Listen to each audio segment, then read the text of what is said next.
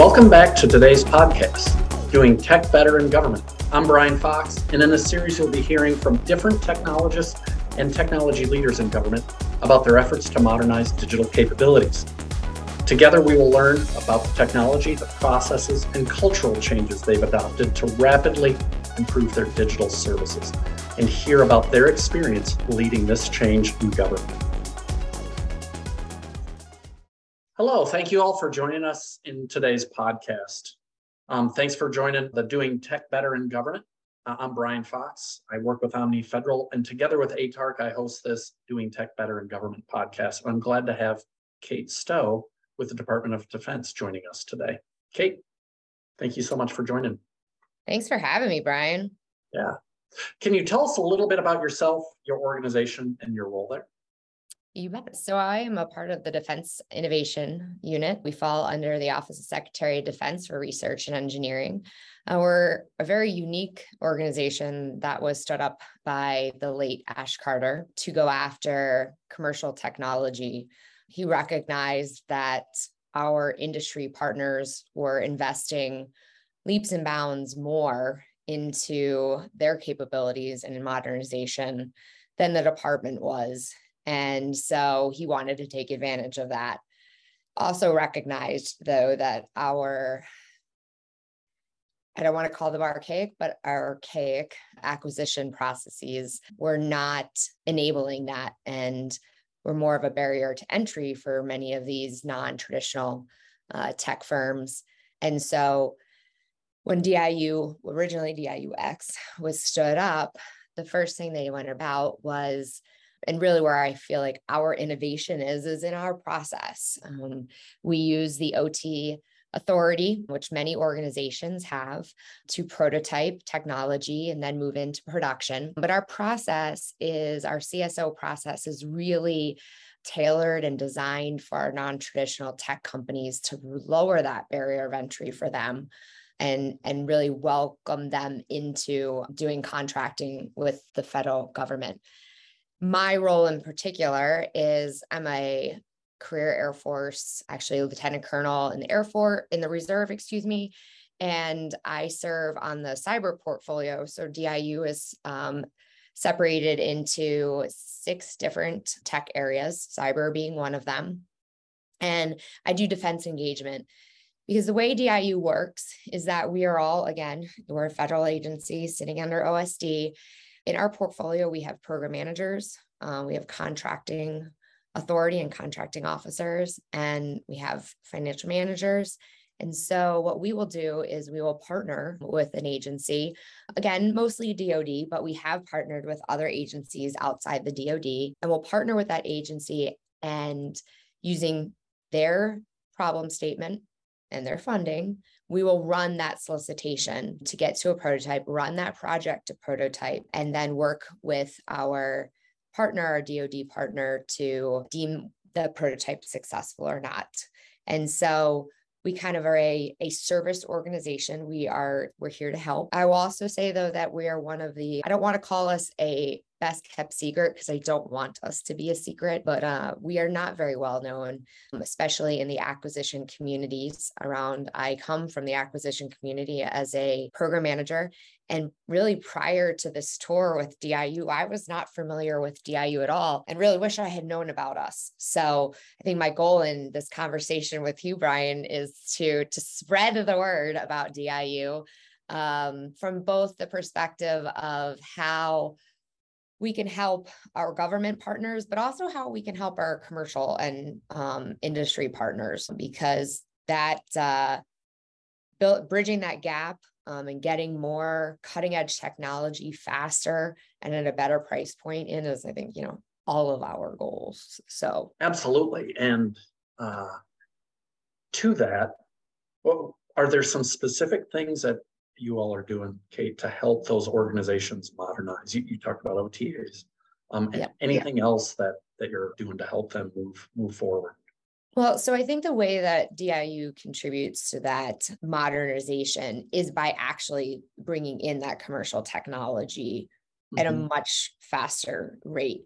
So most DIU projects, contracting, we like to say we're somewhere between 60 and 90 days Um, and then our prototypes last anywhere for 12 months to 18 months, depending on it. You know, there is a level of uh, adopt adaptation that's done for it, the use case, and but sometimes it's right off the shelf. So in the cyber world, we're handing over new technology sometimes in a matter of months because it's product key or a license that we are enabling the the customer to get access to.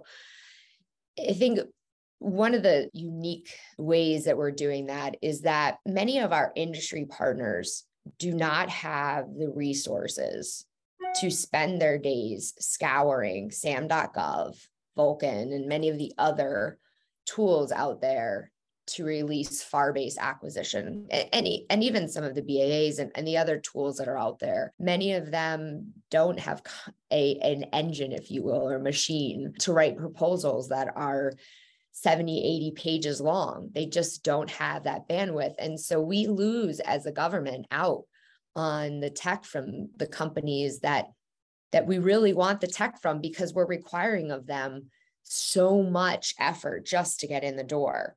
So what DIU has done is said, okay, we're going to release a problem statement. It's not a requirements document. It's not a statement of work. It is a problem statement, one page, maybe a page and a half, I've seen a few two pagers. That gets put out on our website. We also put that out. Um, you can go out to diu.mil and sign up um, to receive our both our solicitations and our newsletter. Um, but those solicitations hit the street for about two weeks. We have an entire team at DIU that comes really from industry for our commercial engagement team. They're out all the time. They're at industry trade shows. They are building connections and relationships with the companies that have the tech that we want. And so they also do their own outreach to say, hey, this is coming down the pipeline. Watch our website, watch your email. There's going to be a solicitation. So our net that we cast is just so different than than the one that our traditional government acquisition offices cast and as a result we get a lot of companies that you just never think of that have a solution to our problem or think they do, which is great. So we get a diversity of proposals and of offerings. Um, but that two page problem statement sits out there for two weeks. At the end of two weeks, a company has to submit, in order to submit a proposal, five pages or less white paper or a 15 slide deck. That's it. That's it. Most companies already have that in their marketing, you know, fodder. So it's not we're not asking a lot of them just to tell us what they have and what how they think they could solve that problem. Then a joint team with diu and our our program managers and that's something else to note all of the program managers that sit in diu are operators uh, which also makes us unique from multiple from the traditional acquisition office in the government. Um, you know i'm a traditional program manager. They are operators so they understand this technology, they understand how to use it, um, and they're personally invested in making sure that we get the best solutions. So customer, DIU team, they they sit there for a day or two and they review all of those submissions. They down select to a pool that they invite in to give pitches. Then you do an in person or virtual pitch. Once those have been completed, the team gets together again they you know pro and con they do their thing and they and then they select and typically diu likes to select um, two two or three candidates and even if you're not selected and awarded a contract we can portal you um, as a viable option for others. We also bring in multiple partners multiple government partners which is great too so we can pool money, monies together to make them go faster so that i think in my mind you know funding is always a challenge in the government. And so if you can find a buddy that's got, you know, 10 bucks and you've got five bucks, now together you've got 15 and you're both going to get a solution out of it versus, you know, both of you sitting around waiting till you have $15. It's just so it's changing that mindset of working together as organizations for shared outcomes. It's changing the mindset that we don't need 80 pages in a proposal from from a company in order to yeah. prove that they're competent. It's it's it's those those changes that that get better technology in faster, in my opinion. Is there anything you're having to do, Kate, to whether it's on the the folks on the government and, and DoD end of things that are either trying to implement the technology or those folks that are responsible for the acquisition? You mentioned early on how how much you've learned and you had a background in it. And as we know, change can be tough. It's there's usually a lot of emotion around it. I haven't I haven't implemented that technology. That's that's scary. Or we haven't bought it this way in the past. Right. That seems scary. Is there anything you all are doing to help folks that you're there to serve across DoD feel comfortable about the new tools, technology that change that way, or the new procurement methods? Sure. So we are in that you can you know, we will come in and tell you exactly which title US code we're using, why we can use it. We have lawyers in DIU. We have only had one protest in seven years and it wasn't sustained. So our track record speaks for itself. But I hear you because, you know, as a program manager who sat in a program office and executed congressional funding, our system doesn't necessarily lend itself to, hey, let's just go run, you know, let's just take 10 bucks and go try, you know, reduce some risk and do this because those funds are laid in and reported on a five year cycle. So one of the things we've done at DIU is, is more or less just try to educate. Um, we've offered opportunities for um, agencies and teams to kind of flight follow, um, see how we run the process, participate in a project, but not necessarily be the funder or the receiver of the prototype. Um, and I feel like that kind of helps people get comfortable with what we're doing. You know, the other thing is, is really trying to change the way we think in the very beginning of acquiring. So, you know, the FAR tells us that in part 10, we have to do market research. That's hard to do. You know, I'm, I'm going to take myself as an example, right? I have a business degree. I've worked in a bunch of different technology areas, sure. Um, but I I will never pretend to be an engineer. I will never pretend to be a technologist. And so when I'm responsible for market research and I've got a pretty lean team as it is and I'm research strapped, my market research probably isn't going to be great. Um and even if I have a few folks on my team that are, you know, aerospace engineers or or um you know, eh, have a passion in the, in the tech, frankly, they're not, they don't have the bandwidth to spend the time at trade shows and learning about it and things like that. And so our make buy decision, which is that what that market research really is there to support, is I think at times can be lacking. And we tend to err on the side of, well, then let's just make it. If we make it, we can control it. If we make it, we can you know, determine everything. If we have to buy it, is it really going to meet all of our needs and requirements? We just have a, a culture of just wanting to make it all. so it's getting in and saying, hey, listen, in the beginning, when you're sitting there doing that market research and checking that box, hey, call us, call DIU, ask us, is there a commercial market for what we're trying to buy? And and let us at least provide you that we may say no, there's not. And then and then great, put that in your market research report. But we may say there is and then that starts the conversation around could this be a viable, you know, could DIU be a viable tool for that program manager or that team to acquire um, the technology that they're looking for.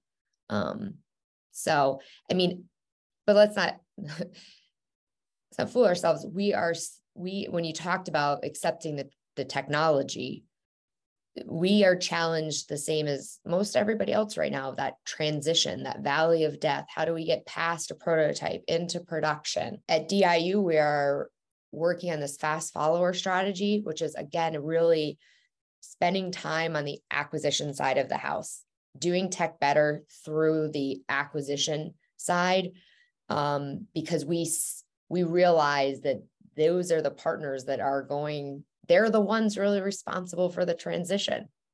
And so uh, we need a better partner with those organizations. It's wonderful. Um, are, are you able to help both then the technologists and the procurement specialists work together to essentially iterate faster, whether it's getting uh, buying quicker in, in smaller bits to just see if things work. Right. So yeah. So mm, yeah. I, you know, exactly using using a, a prototypes can do, you know, a couple different things. One, you can prototype something um, commercially used, see if it works in a military environment. If it does, you can go forward with it into a production contract. Like that's just a, a very fast way to bring something into the government that is a commercial product. But also, you can prototype to your point of reducing risk. And, and that's where I look back in many of the programs that I served on that being able to reduce risk through prototyping was extremely value added. The problem we still face, though, is that you have to have some forethought if you're a five year budgeter, that three years from now, you may want to do some risk reduction, uh, or, or that three years from now, commercial tech is going to come along and have solved my problems. That's that's just how it works. DIU is having a voice in in how do we work with our budgeters how do we understand what comes out in the budget and into the individual PEs and and how can we support maybe not you know all of us want to deliver deliver deliver that's not always so we can say okay well you're going to have funding in a year we're going to watch the market we're going to do all that stuff and in a year when that you have some flexibility in funding then we'll execute the cso or the project. Sounds like not only are you helping them with the quick prototyping and, and that rapid matchmaking for mm-hmm. seeing what's possible, but also helping them be strategically thoughtful. Yeah, yeah exactly. And some yeah. of that. And and again, we're a we're free. uh we are our job is to help others. We are in service to um to to our DoD partners and, and our federal partners um, in this fight together. So again, we'll take on that lift of running um, a procurement. We'll take on that lift of of uh, dealing with the, the contracting. Um, it's one of the things too I want to mention on the on the industry side.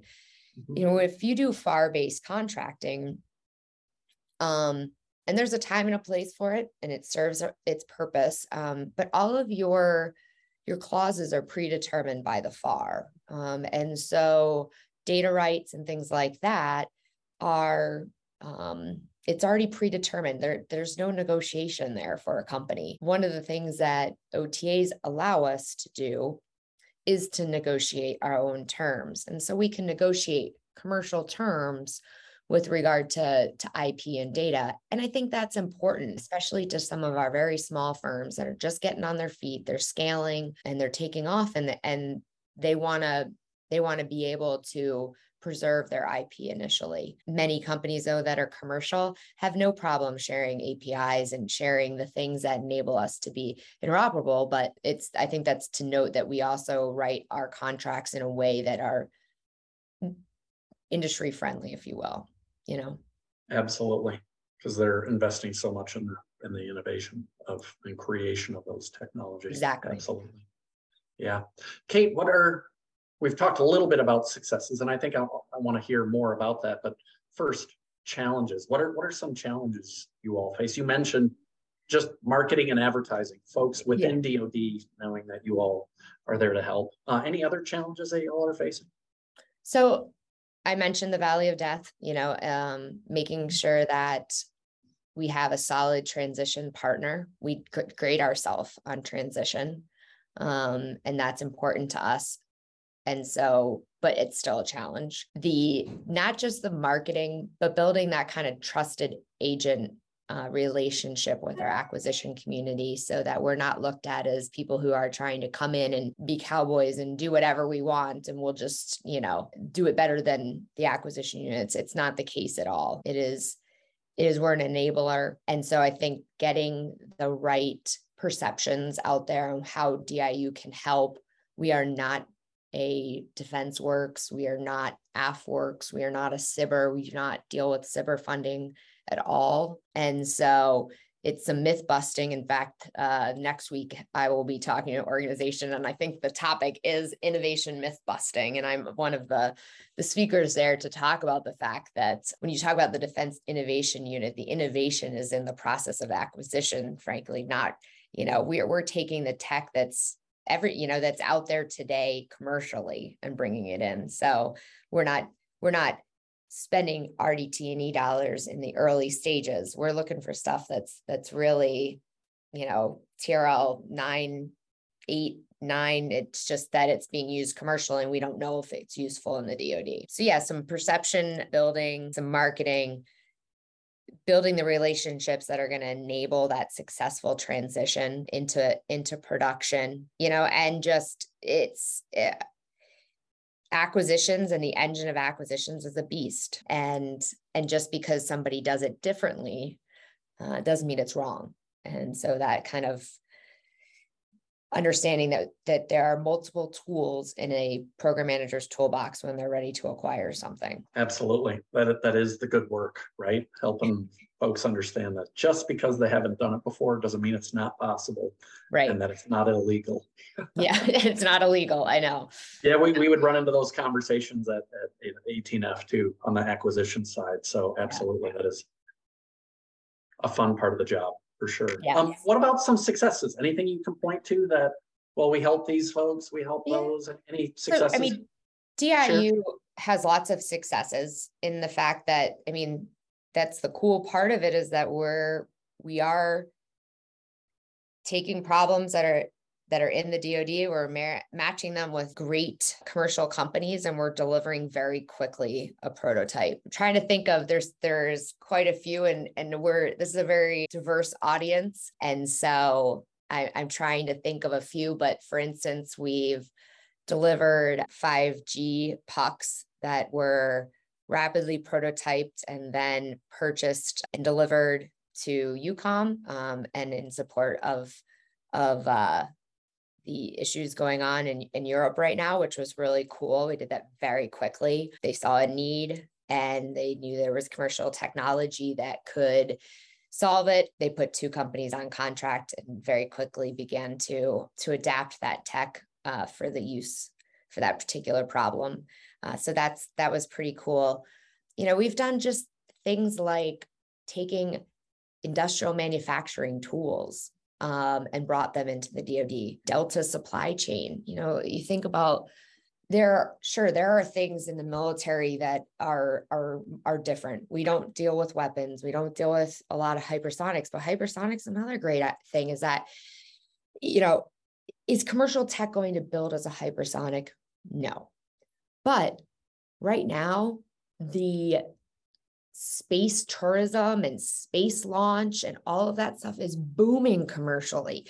And so, why wouldn't we turn to our commercial partners to come up with test vehicles and to to leverage aspects of of what many would just you know simply write off as that's a, a military thing we don't need commercial tech for it you know the uavs that that's another big area in which people are quadcopters and all of those things um, they're out that that's a robust commercial market. And diu has been able to to procure a lot of those type of things very quickly for our war, our warfighter making sure that two we're we are still bound by all the same rules and regulations that that organize you know that any any uh dod organization you know buy american and and all of those kind of things and we have to do our due diligence so we do a lot of due diligence on the companies that that we work with to ensure that their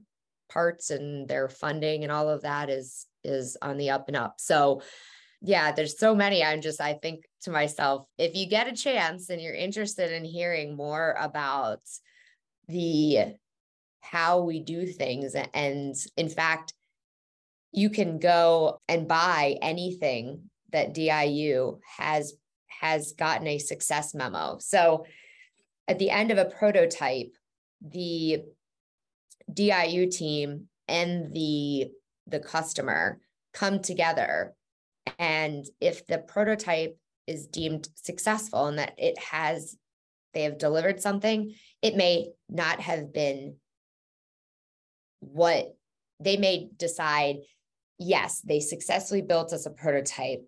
It doesn't meet our specific needs. And failure is okay for us. We're only looking for like a, I think our goal, I should probably know this by heart, but somewhere around like 75, 80, because we recognize failure is okay. Um, and we're prototyping a lot of times to reduce risk. So we ought to be at the edge, at the forward piece of this and and trying things that that may fail. Uh, the ability for other government partners to come in and Okay, so yeah, so thank you. those prototypes that are interesting but not of use of that particular partner. You would So- set them up. Yeah, right? so so like I was saying is that at the end of a prototype, there is a success memo. That success mm-hmm. success memo is given to the company and then they can use that to let a prototype contract, sole source prototype contract. But Yeah. also, if you are an agency that is interested in just buying something that we've prototyped, if you go to diu.mil, there is a catalog where you can literally search tech. So if you need a cyber tool or you want to look at um, any of the the human systems uh, tools that we've uh, built or UAVs or radios or there's just so many of them out there. You can go to that catalog, search your technology, and if there is something there, You can run with it. huh? request a success memo and your contracting officer can award a contract, an OTA prototype contract.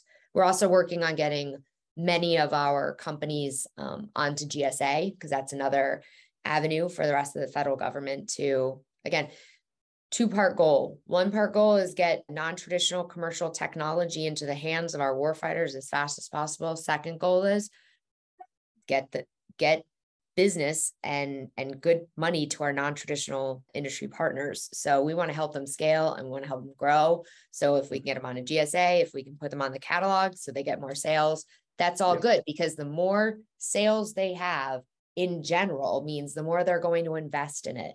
And when they invest in their technology, we reap the benefit without having to make that investment ourselves. This is exciting. Kate, thank you so much for being here today. Yeah, Um, thank you. Uh, has been leaning in quite a bit on just innovation and procurement. Mhm. And so uh, don't be surprised if I reach out to you in the future uh, related to that working group and maybe a panel that's coming because I think bringing your perspective uh, uh, would be would be wonderful. But thank you so to. much today. Yeah. Is there anything else you'd like to say in closing? Nope, uh, other than diu.mil is a great resource. Um, if you want to reach any of us, there is a, you know, you can, you can hit the button and it'll contact us as a government person. You can contact us as an industry person. And it goes, it goes straight to all like folks like myself and, and, and we take everybody's, uh, questions and things like that if you want to work with us. So thank you so much, Brian, for this opportunity.